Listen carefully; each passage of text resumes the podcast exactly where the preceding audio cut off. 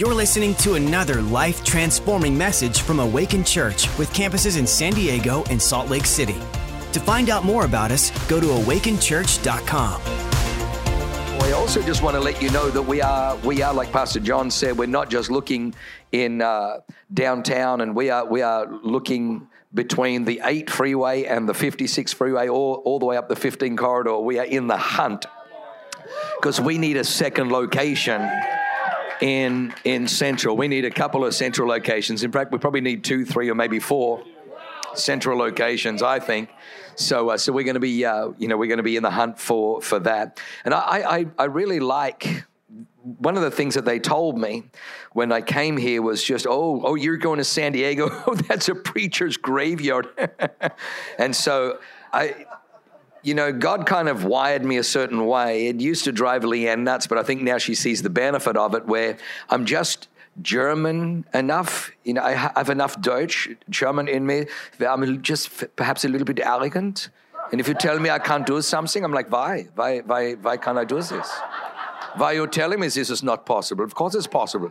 This God, all things are. And so, so when they told me that I couldn't do that you know you couldn't have buildings and there's no zoning in San Diego for and plus it's the fifth it's so expensive just you know just so I'm like no this is not happening under my watch. And so so I like owning buildings. I like taking territory. I like putting a flag in the ground. I like putting a footprint in the ground. And you don't have to deal with landlords. You don't have to deal with schedules and timetables, and and, uh, it's so so good for the for for our people to have excellent facilities, excellent children's facilities, and excellent youth facilities, and you know great great sound and lighting, and make the the entire experience more powerful. So so that's why we're in the hunt for buildings.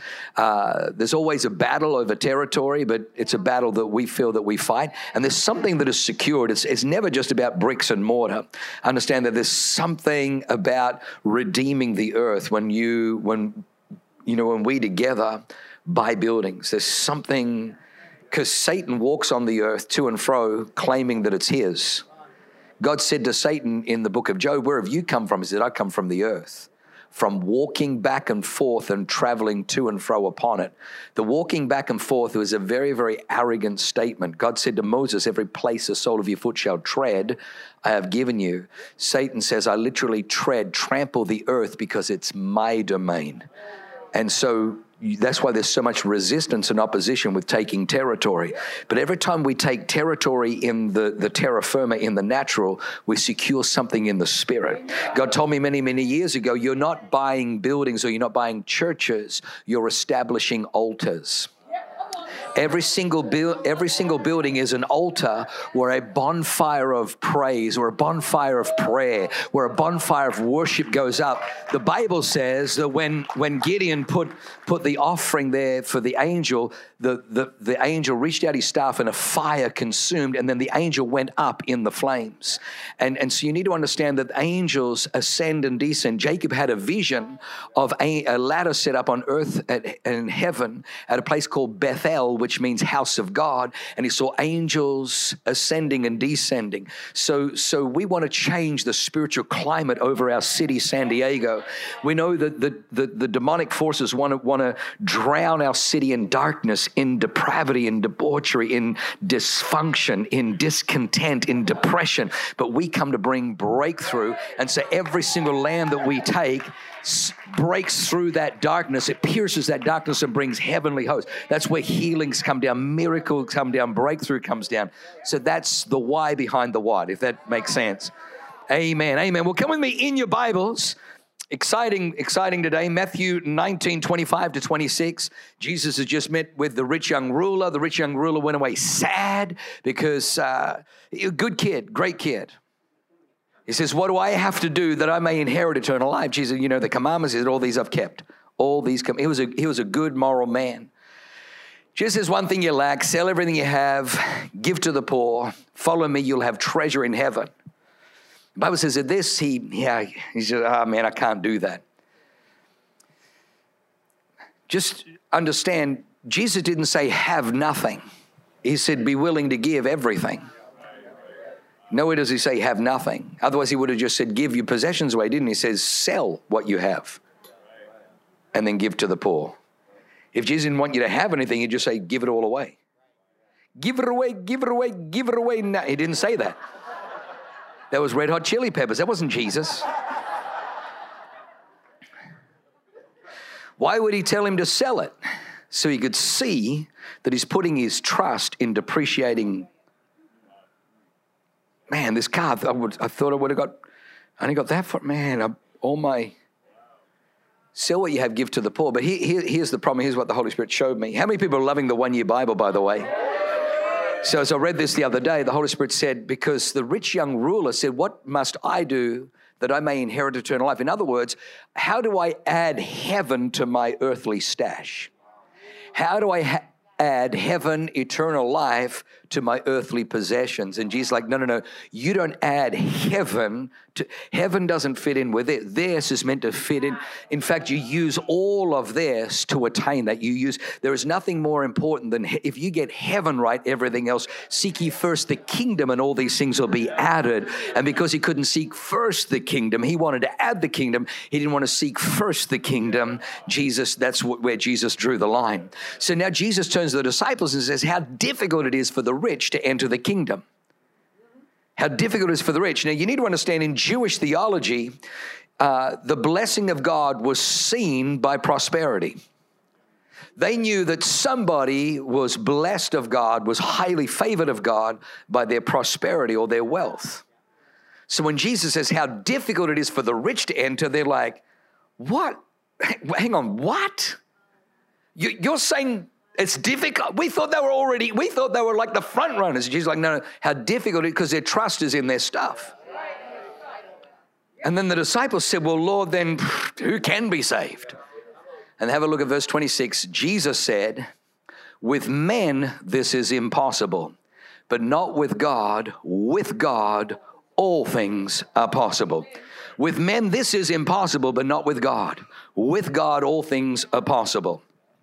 So today I want to preach to you a message called the God of Abraham, the God of Isaac, and the God of Jacob. And I want to I want to tune you in today. I want to get your dial tuned in to the All Things Are Possible network. You're going to leave today stepping into an All Things Are Possible realm. Because the God of Abraham, the God of Isaac, the God of Jacob, if you've been doing your one year Bible, we've gone through Abraham, we've gone through Isaac, we've gone through Jacob. Now you should be in Moses. And let me just say, Moses is prophetic. There's, there's, God is incredible. We are reading about Moses and the Exodus right now, and how crazy is it that what we are seeing in the world right now, specifically up in Ottawa, Canada, is Moses, the truckers, confronting Pharaoh, Trudeau, surrounding the parliament with a declaration, let my people go. Just an hour ago, Saskatchewan already moved back and said, we're going to release all the mandates, release all the mask mandates, no longer require vaccine mandates. They've blocked it, but they can't stop until Trudeau is toppled. Trudeau was trained. He didn't win the last election. The, um, Dominion Software and Smartmatic is housed in Canada uh, in a Soros-owned bought building. Klaus Schwab personally discipled Trudeau. Trudeau was placed in there. He is a weasel. He's a traitor. He sold out his nation for a global reset and a globalist agenda. It won't end until we topple these these globalists. And uh, anyway, so that's that's just a prophetic word. So now, so. So, can we meet Genesis 32? Genesis 32, we're going to read from verse 24. Genesis 32 is, is, a powerful passage of scripture. So, the God of Abraham, Isaac, and Jacob, we're going to land on Jacob right now, but you're going to see how Abraham and Isaac plays into it, and then how uh, Jacob's future plays into it as well.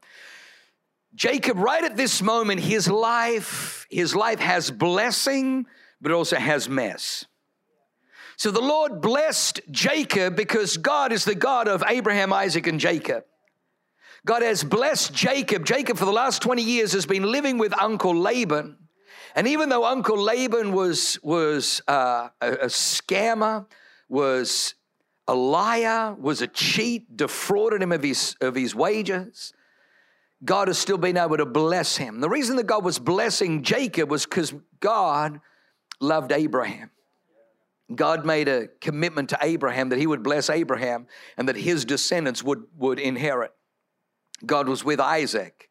Isaac blessed Jacob, and so God honored that.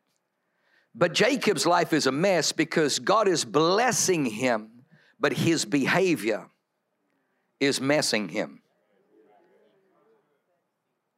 So you can you can be walking in blessing but still living wrong. Which I wish it wasn't like it'd just be so much easier. And so Jacob comes to a place now where he's divided all of his possessions amongst his two wives and, and his two wives' uh, maids, and he sent the four of them across the ford of Jabbok ahead of him. He has Esau coming. Uh, so funny. Sometimes you can have a staff, they're brilliant at, at executing a task, but they can't see the big picture. So he he he he is leaving Uncle Laban. He's done with 20 years of, of working for the ripoff merchant. And God says to him, Go back to the land of Abraham and Isaac, go back to and so he's traveling to that land, but to get to that land, he's got to go through the land of Edom, which is Esau, Esau's descent, which is Abra, uh, which is Jacob's older brother. The last interaction that Jacob had with his older brother, his older brother says, I'm going to kill you. When dad dies, I'm going to kill you. Because Jacob, his name means heel grabber, deceiver, scammer. Everything he had, he kind of stole or defrauded. He was like the used car salesman of used car salesmen. So he he took advantage of his brother's weakness, appetites after coming in from a five day hunting trip. He's making red lentil stew the way that he, the whole house was filled and his brother's famished. And he's like, Can I have a bowl? He's like, For your birthright. And his stupid brother gives up his birthright, trades destiny on the altar of the immediate it's amazing how many people sacrifice their destiny on the altar of immediate gratification. But then years later, when Isaac, the Bible says, is so old that he's weeks away from passing and he's gone blind, Jacob knows that Isaac is about to bless Esau, the firstborn, with the blessing of the firstborn. And Jacob deceives, takes advantage, defrauds his aging, blind father. He tricks him into pretending that he's Esau to get the blessing. So that while Esau is hunting in the field and brings in the game and all of his all of his great labor and toil, Isaac says, Who are you? He says, I'm Esau. He's like, Well, who did I just bless? And he says, What do you mean? He said, I just blessed what I thought was Jacob got the blessing. And he said to, and Isaac had to say to Esau, I've already blessed your brother. Now you'll be his servant. He'll rule over you. I gave him the blessing of heaven. The blessing was on Abraham, that was on me. That blessing is now on Jacob. All you're going to have is scraps. All you're going to have is leftovers. You live in his shadow. You live in, in uh, his afterglow. What he has, will will dominate the land and you're going to have and the bible says that esau wept and says i'm going to kill my brother my dad's days are coming to an end once once i've mourned for him you're dead. When rebecca heard that she sent him off to to uh, serve uncle laban. Here's the thing. You can move geographically. You can go to idaho. You can go to texas y'all. You can move to a red state. Here's the only problem. Wherever you go you have to take you along. That's the biggest bummer. Everywhere I've gone, it's like, oh man, I'm here as well. So Jacob is now at a place where, after serving for Laban, now he, he worked for Laban for seven years, and he said, I'll work for you for seven years for Rachel. So he works seven years, and then on his wedding night, when he's meant to have Rachel become his bride, Laban deceives him. Laban does a switch, Hello, you're not the first one, Jake, uh, Laban, to do a switch. Jacob did the switch, pretended he was Esau, got the. Because here's the problem sowing and reaping, we never turn it off. Gosh, I wish we could. Gosh, I wish we could. Your life today is a harvest of all the seeds you sowed yesterday. If you don't like your life today, good news, sow different seed. You can have a better, t- that's why I love the Bible because the Bible gets you born again. So instead of me transmitting all my dysfunction, I now have heavenly kingdom living on the inside of me. I have Christ nature on the inside of me. And if I'm in the spirit, the Bible says, those who sow to the flesh corruption, reap corruption, but those who sow to the spirit reap everlasting life. So you so you God, when you are born again, God fills you with his spirit, with his DNA. With and so you can your future can begin to shift. That's why the Bible says the way of life winds upwards, brighter and brighter unto the perfect day for the righteous. Your life should get betterer and betterer and betterer, which I know isn't a word, but it just sounds good. So Jacob sends one of his servants across he knows that Laban is going to kill him. He works seven years for Rachel. On his wedding night, Laban puts Leah in there.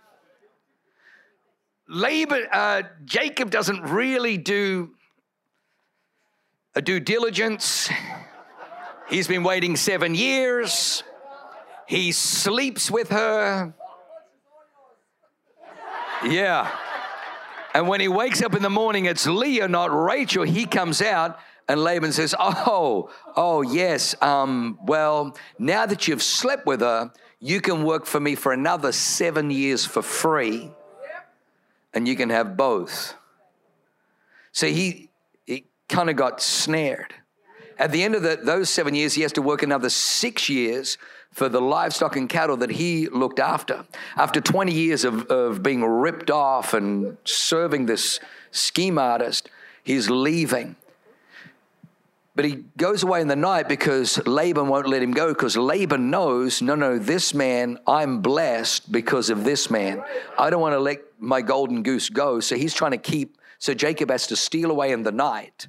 And he comes to this, this ford Jabbok, this river, and his, friend, his servants come back saying, Good news, good news. Esau's coming.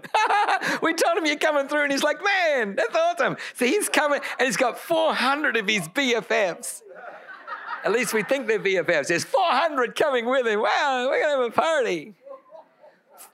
Nobody has 400 BFFs. He's not coming with 400, he's coming with an army to wipe Jacob out.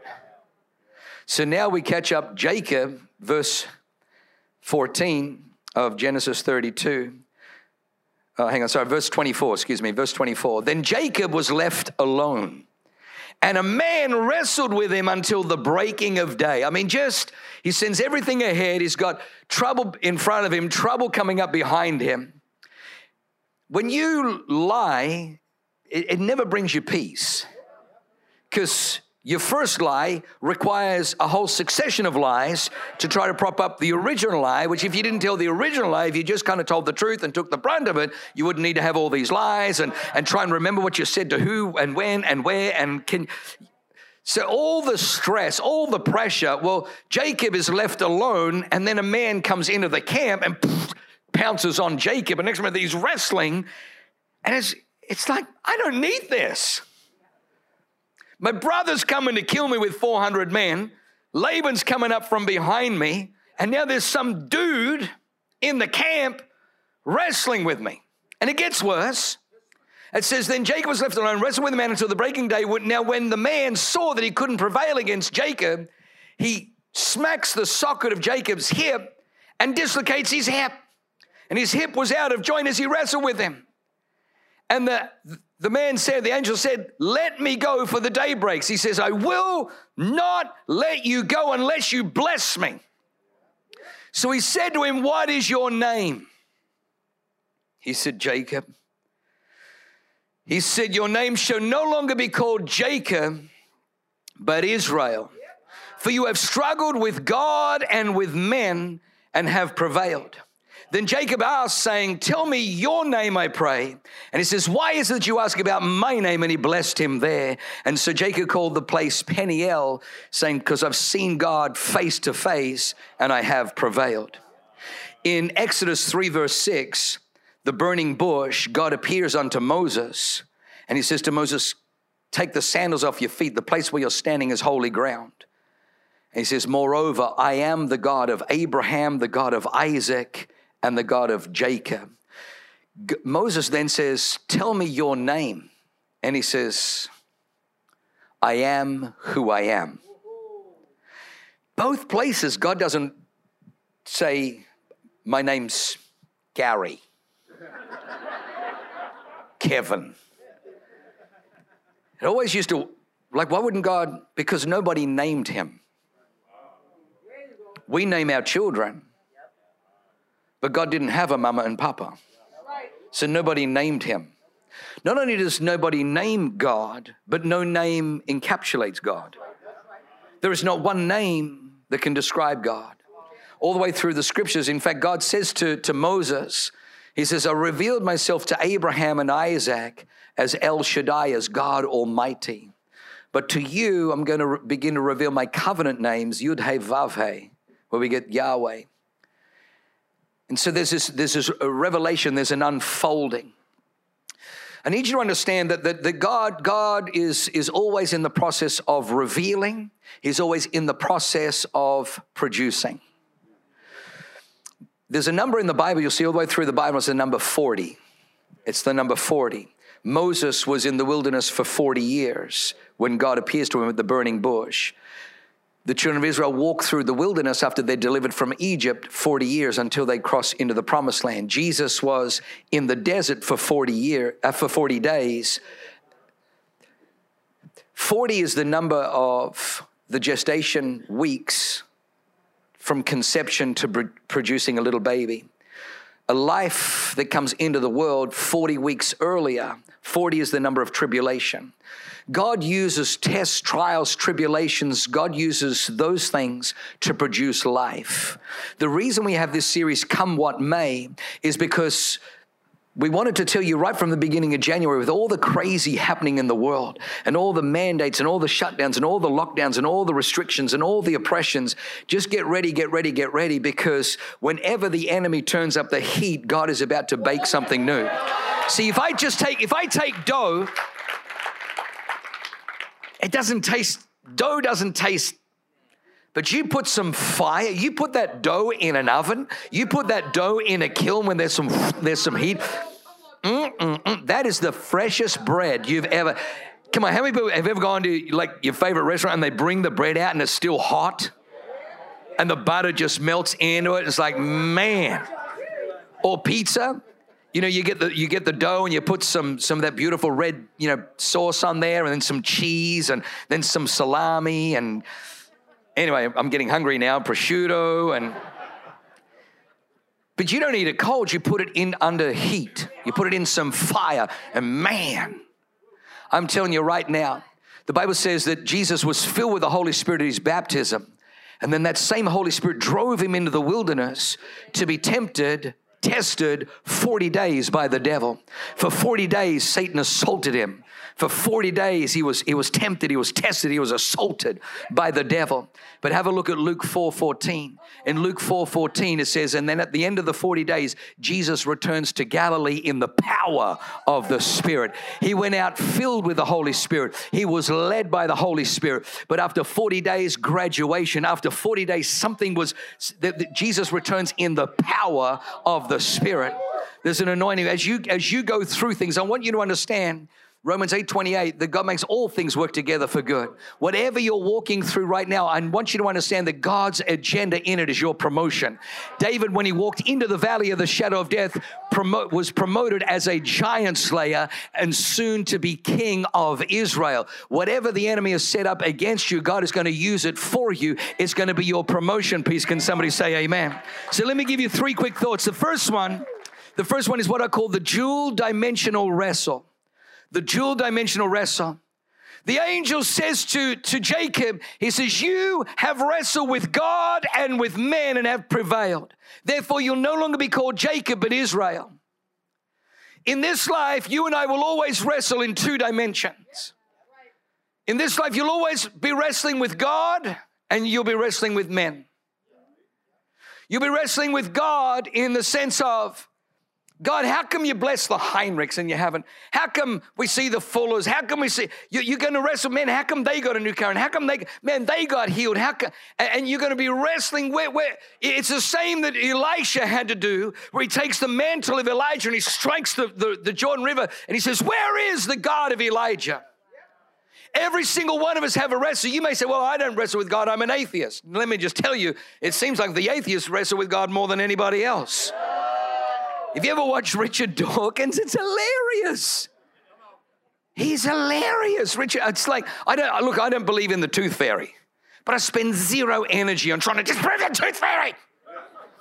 I don't believe in pixies or leprechauns, but I don't get. Ah, but you listen to him, it's like, man, you got some angst, dude. This whole God thing keeps you awake at night.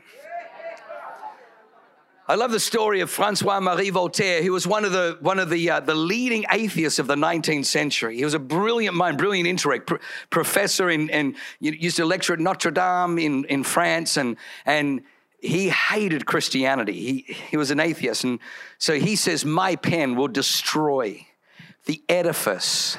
That it took 12 disciples to rear. With my single hand, I will wipe Christianity out. In 10 years' time, Christianity will be no more. Problem is, 10 years later, he's on his deathbed. And he says to the doctor attending him, I'll give you half of everything I'm worth if you could just please give me six months more life. And then I shall go to hell. And you shall go with me, O Christ, O Jesus. He dies with, O Christ, O Jesus Christ, being his last words. The nurse attending him said, Never again, for all the money in Europe, would she ever want to attend the, the death, the passing of an atheist. But here's the craziest part of the story.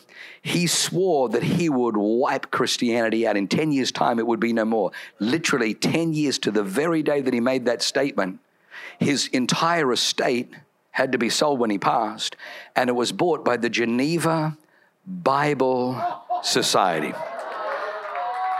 that turned his home into a printing press to print and distribute Bibles all over the world. Come on, how many people know that God is not mocked? You can rage against the Most High, but you ain't going to defeat the Most High. So in this life, you're always going to be wrestling with God and with men, with God and, be, and with men. Some of the people that can wound you the deepest are people. Some of the people that can disappoint you the deepest is people. Some of the people that can create the greatest abuse or the greatest trauma is people. In, in this house, we know that the Bible is full of, of great instructions on how to get along with people how to discern good from evil in people. You're going to develop people skills in this house, but you're also going to learn how to, how to connect with God, how to discover God, how to walk with God. So Jacob is, is, is, is in this place where he's wrestling with God. And God says to him, What is your name? See, can I just tell you that, that not only do we wrestle with God, but God says, You're no, no, no longer going to be called Jacob, heel grabber, deceiver. From now on, because you've wrestled with God and men and prevailed, your name is no longer Jacob, but it is now Israel. this is a prototype for born again.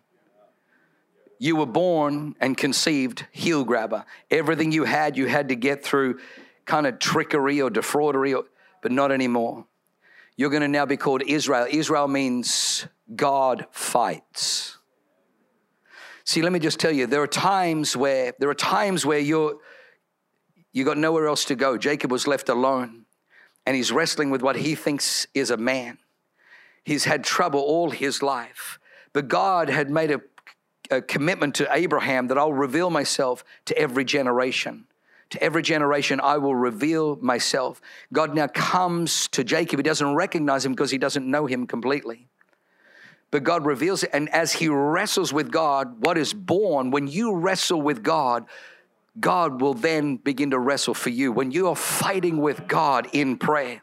See, what's interesting is that the, angel, God, strikes Laban's, uh, Jacob's hip and puts his hip out of joint and then says, Let me go. And he says, I'm not letting you go. He's like, I just dislocated your hip. He's in pain, but he's not letting go. He's not letting go.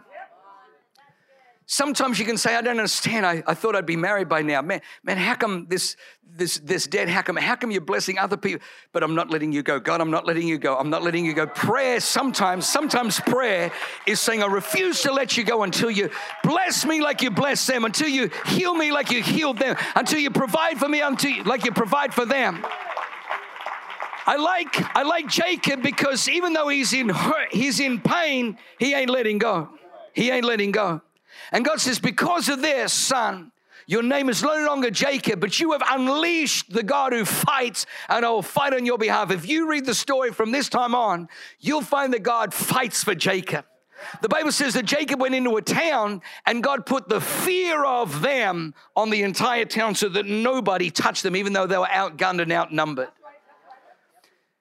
We want to bring you into a place, and there's a place in prayer when you wrestle in prayer. But Jacob, right now, God says to him, What is your name? The last time he heard that was when his papa said, What is your name? And he lied and said, My name is Esau. But he's done with lying. He's through with deceiving. He's through with fraud and deception. He's through with all of that. So he just levels up. He's no one else around. He says, My name's Jacob. See, can I just tell you, if you don't let God deal with your past, He can't do with your future as He intends. Your, your past, they say past behavior is the greatest predictor of future behavior. But I want to go one step deeper. I want to show you that, that it's only the areas that I've let God deal with my past has God been able to so profoundly impact my future.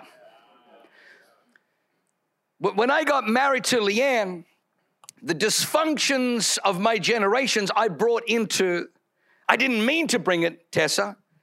But I brought, and when we would fight, she would detect, she knew the way to hurt me, and, and opposites attract and then opposites attack. She knew if she wanted to wound me, she would just say, You're just like your father. And I'd go, Well, you're just like your mother. And would just, you know, be on. And the truth is, she wasn't wrong. The truth is, she wasn't wrong. There was, and then I realized um, if I want to have a different marriage to the way my mum and dad had a marriage, then I've got to recognize, I've got to invite God in to the painful areas, the difficult. I remember I was in Bible college and God said to me, as clear as anything, He says, You need to forgive your father. I'm like, Not a chance, no chance. I said, Number one, he doesn't deserve it. Number two, he ain't asking. I said, God, he's an atheist, so you should be on my team, not his. Hello. And God's like, no, no. I'm not asking you to forgive him because he's asking. I'm not asking you to forgive him because he deserves it. I'm asking because you're now wanting to go into ministry. I said, Yeah, I just preached at chapel. Hello. You heard all the people say, Man, what a great preaching gift you've got. He says, Yeah, yeah, yeah. I'm not impressed by your gift because it's a gift. I'm like, What do you mean? He goes, Well, before I gave it to you, it was mine. So when you say, Look how awesome this is, God's like, I know, I, I know. I Gave it to you. Yeah, but you've got to be impressed. I'm not impressed at all. I gave it to you. Yeah, but look what I'm doing with it. No, no, that's what you're meant to do with it. Yeah, but you've got to be impressed. I'm not impressed at all. Like I, and I'm like, oh shoot. And he says, unless, unless you, unless you let me heal the damage, the brokenness, unless you let me take away the bitterness and the resentment from your heart, when you get up and operate in that preaching gift, everything you say is going to be tainted. It's going to be polluted. It's going to be contaminated. It's going to be defiled with bitterness and resentment.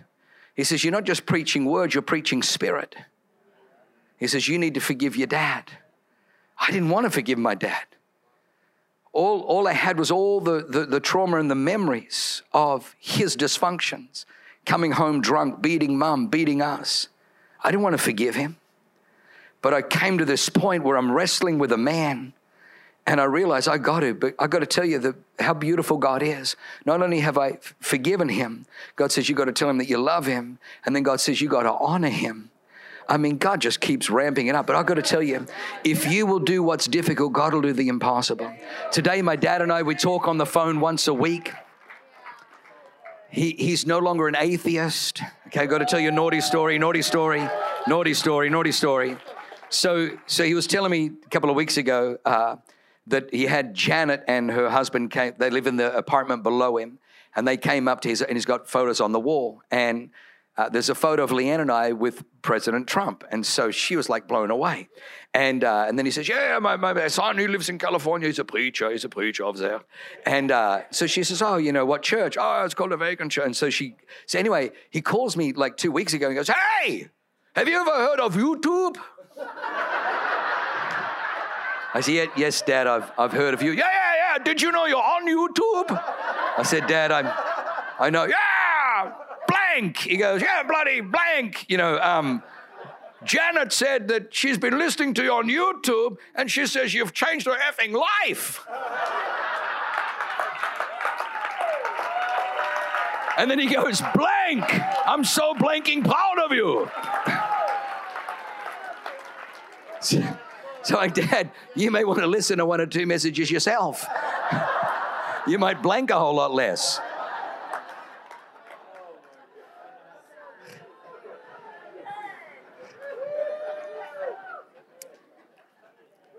Point number two is whatever is birthed from heaven overcomes earth.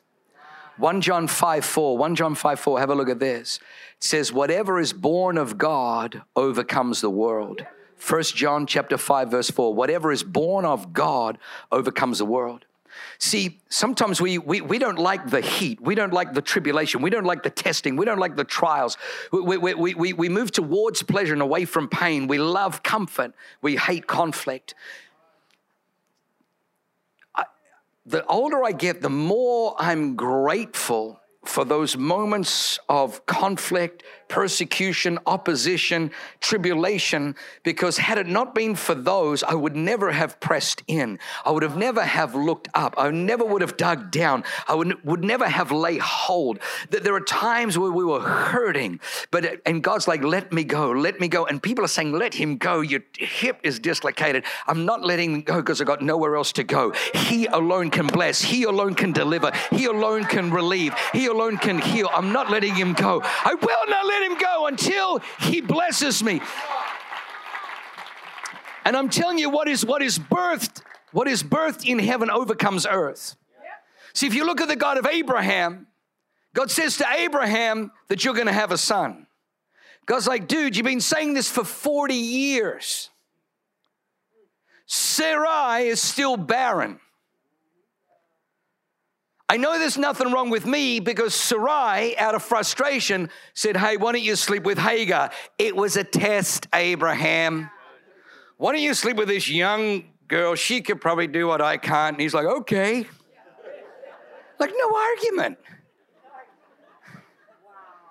So no sooner does, and then she's like, This is your fault, you. And he had to own it. So there was nothing wrong with Abraham's seed.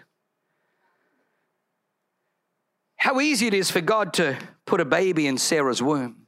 How easy it is for God to just unbarren Sarah. But I want you to notice it's a 40 year battle. And on the 39th year, God appears to, to Abram and he says, I want you to change your name from Abram, exalted father, to Abraham, father of multitudes. And no longer shall Sarai be called Sarai, but she shall now be called Sarah, princess. This time next year, you're going to bring forth a son. The Bible says that Abraham, in Romans 4, the Bible says that Abraham did not consider the deadness of his own body, nor the deadness of Sarah's womb, being about a hundred years old, but counted God faithful who had promised. It wasn't, it wasn't about a baby in a barren womb. It was about God wanting to bring something from heaven into the earth that would overcome things in the earth called faith. That Abraham, Abraham was the pioneer. That's why the Bible calls him the father of our faith. That Abraham went through 40 years where he had every reason, everybody laughed at him. For one year, he's correcting people. Oh, no longer call me Abram, exalted father. No, from now on, my name is father of multitudes. People are laughing at him. What? And you don't even have one kid. What are you talking about, father and multi? Your wife's barren. Man, the guy, man, I met Abraham. He's telling everyone to change his name to father and. Man, the guy's been. Guy's been smoking the daddy, you know, whatever. For one year, he's doing that. because he counted God. For, he took the humiliation, took the person, took the, because he counted God faithful. Isaac is born, but it wasn't just Isaac that was born, it was a faith that believed that God could do the impossible. That which is impossible with man is he literally brings the nature of God. He brings the power of God into the world through a thing called faith. It wasn't just Isaac that was born, it was a faith. It was a faith that his, his grandson, sorry, his great grandson, Joseph, would be betrayed by his brothers, sold to his enemies, the Ishmaelites, who would treat him cruelly and take him down to Egypt and sell him as a slave in Egypt. He's now in bondage and slavery. He's then oppressed falsely accused, treated like chattel by Potiphar's wife. Come sleep with me, slave boy. He refuses to do that. Then, when she tries to corner him and he runs out, leaving his garment there, she makes up a story. He tried to rape me. Now he's in a dungeon. He's in a dungeon, forsaken in Egypt. He's in the, the lowest of the low. And yet, when he was 17, he had two dreams one of the, the sheaves of the field bowing down before him, and one of the, the sun, moon, and stars bowing down before him. And he knew that this was God. When most people would have quit, Joseph didn't quit. Because Joseph was carrying in his DNA, he was carrying in his spirit what his great grandfather Abraham brought from the heavenly realm into the earthly realm of faith. So that even though he was in the dungeon, abandoned and forgotten, when his brothers finally come to him and they bow before him, he says, What you did, you meant for evil. He says, But I want you to know God meant it for good. He sent me ahead of you. Do not fear. Even though you perceive that I'm in the place of God and could kill you today, no, no, no. Do not be afraid. I will take care of you your wives, your children, and your livestock. How can somebody who was thrown into a pit, they took his clothes and they and they tore them, they put goat's blood on him, and they took it to, to daddy and they said, Is this, do you recognize this garment? He says, My God, that's my son Joseph's. He's been torn apart by wild animals. You know what they were doing? They were making sure he didn't send a search party. They were covering their tracks to hide their wickedness. Joseph was abandoned, left for dead, but he had the faith of an Abraham who didn't concede death as an option. When Jesus hung on the cross, he said, Into your hands I commit my spirit. That same faith was in Jesus, knowing nobody, nobody had given themselves to death believing for resurrection. But God, the God, the author of life, carried the DNA of Abraham. So when he went into the tomb, he knew he was going to rise. That's why he told the disciples, On the third day, the Son of Man will rise. How do you know? Because death ain't big enough, death ain't the end.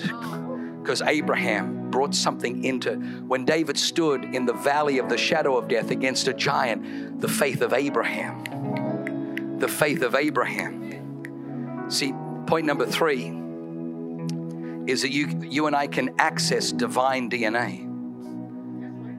I don't understand why you got to speak in tongues in your church. No one understands it. Bible says, He who speaks in tongues doesn't speak to men, but speaks to God. Indeed, with His Spirit, He utters mysteries. It was a mystery when Leanne and I and our three little boys landed in San Diego. It was a mystery who was going to come to a church. Would anybody come to our church? It was a mystery. When God gave me a vision of a baseball diamond, one church, four locate, it was a mystery. How are we going to, we don't even have one. How are we going to get, it was a, everything's been a mystery. But you know, the beautiful thing is when when you get filled with the Holy Spirit, you access divine DNA. And the divine DNA is the Spirit speaking mysteries. I don't understand how we're going to pay this debt. Man, I understand we're going to get a home. Do you know how expensive? Man, I don't understand how this thing's going to turn around. Man, I don't understand how, how to do this marriage thing. Man, I don't understand how to how to beat this addiction. Man, I don't understand to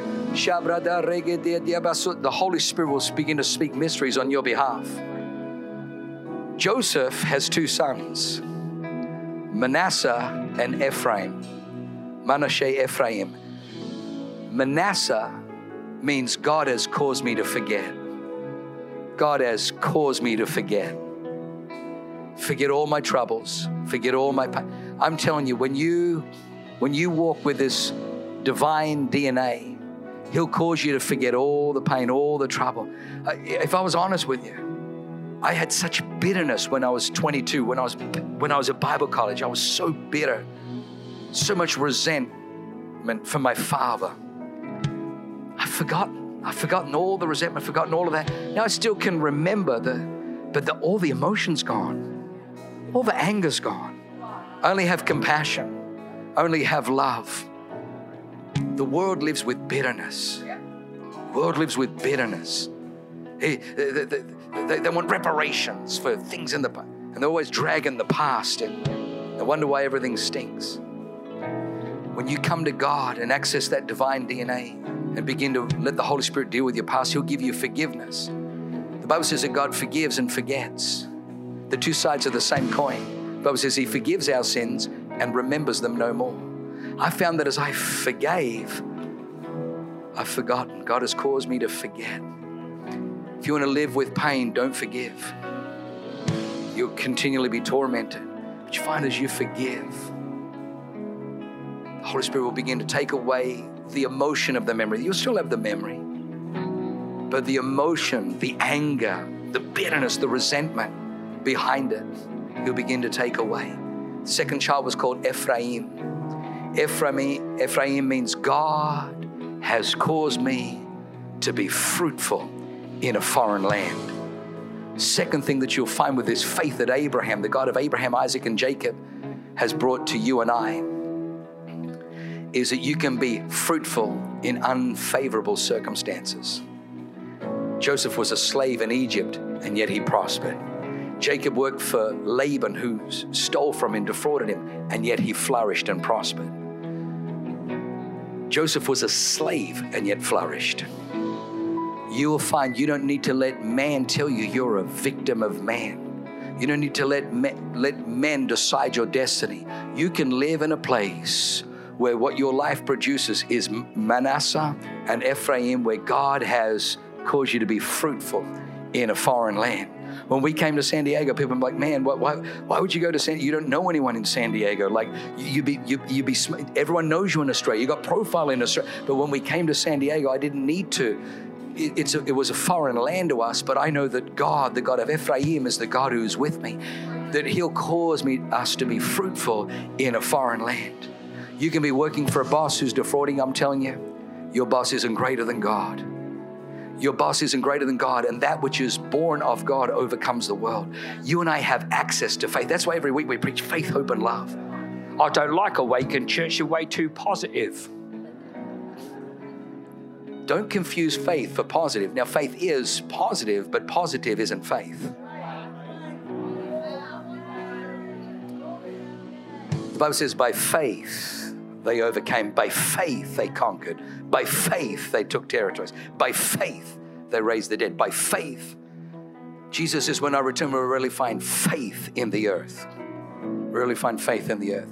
Our time is gone. But I want to pray for you right now if that, that, that first one was for you, where you know that I'm wrestling with God and man, I'm in that, that dual thing. I want you just to turn your palms towards heaven because every single one of us will, will have a wrestle. Father, I thank you right now for breakthrough and I thank you for deliverance. And this is what I hear the word of the Lord saying that God is going to begin to reveal himself to you. And quite often, to get your attention, God allows us to go through trials. Jesus was led into the wilderness by the Spirit, but he came back in the power of the Spirit. Your promotion, your promotion, your promotion is in your devotion in your desert, in your wilderness experience. If you'll stay devoted to God, it'll always promote you. the children of Israel for 40 years wandered in the wilderness.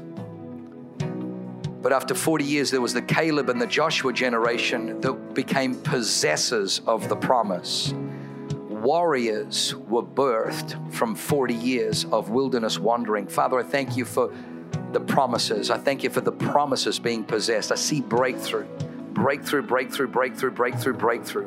Whatever is born of heaven overcomes earth. Father, I thank you for an impartation. I thank you, Lord God, today for an accessing of divine DNA. If you need some of that accessing, I want you to just lift your hand right now. Say, Yeah, that's me. I need some of that divine DNA. I need some of that faith on the inside of me.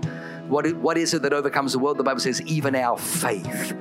Why does faith overcome the world? Because it's what Abraham brought. He, he wrestled with God for 40 years and he brought from the heavenly realm, from the see, heaven operates in faith. How does faith come? Faith cometh by hearing, and hearing by the word of God. When God speaks, the angels believe it. That's all faith is, is believing God's word over your circumstances. And Abraham brought it from the heavenly realm and he birthed it. With Isaac, it was brought into the world so that faith now comes into the world. The Bible says, You and I are grafted into Israel. You and I are grafted into the family of Abraham. You have access. Father, I thank you for faith that overcomes the world. I thank you for a faith in the Word of God. If you're not doing the one year Bible, jump in. Just, just grab it. Do it now because as you read the Bible, as you read that, it's going to put faith. Faith cometh by hearing and hearing by the Word of God. I thank you for victories. I thank you for healings. I thank you for miracles. I thank you for breakthrough. I thank you for provision this year.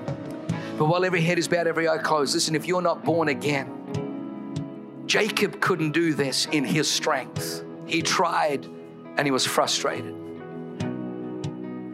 God had to meet with him, and Jacob was the prototype for being born again. He became Israel.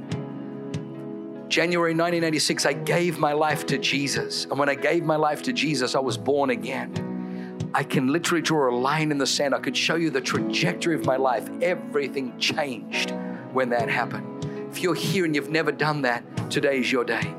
If you're here today and you once did that, but you slipped away, turn away, whatever, you got seduced by the world and you went back into old, come back today. If you're here and you're just far from God, you know you need to come back close to God. While every head is bowed, every eye closed, if that's you, just give me a wave of your hand. I'll see your hand and I'll say a prayer for you and we'll close out the service. Who are those ones saying, Hey, I, I need to be born again? Thank you, thank you. Who else is there? Thank you. Who else is there? Just raise a high. Thank you over there. Thank you over there. Thank you, thank you. I see that hand. Who else is there? Would you raise your hand? Say, Pastor, that's me. Thank you over there. Thank you on the side there. Thank you, thank you, thank you, thank you. Anybody else? Thank you. Anybody else? Thank you through there. Thank you, thank you, thank you, thank you.